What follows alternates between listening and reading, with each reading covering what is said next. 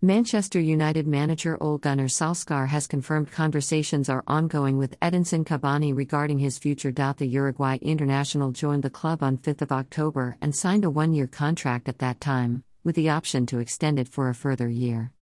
Cavani has scored seven goals in 28 appearances so far and is a popular figure in the squad, particularly with our younger players able to learn so much from his experience and know how.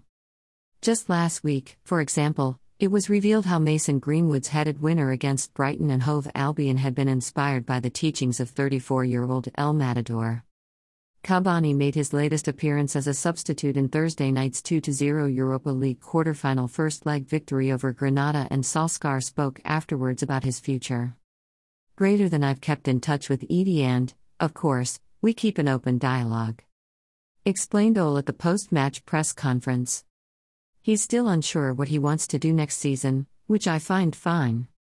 Greater than it's not been an easy year either for him, or the rest of the world this season, so he still wants to time to make his mind up. Quizzed further on the Cavani situation and how the South American might feature in the remainder of the campaign, Solskjaer continued. I'm very sure that we will get a good Edinson for the rest of the season. Greater than he knows that this is the business end of the season, where we fight for the Europa League trophy and we can see the end line in the league, only eight games left, and you're thinking about where you're going to end up. He's been so positive in and around the place, he's been great to have, he's been working hard now, obviously, to get fit.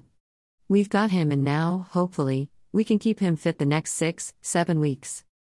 Cavani will hope to be involved again when United face Tottenham Hotspur in the Premier League on Sunday.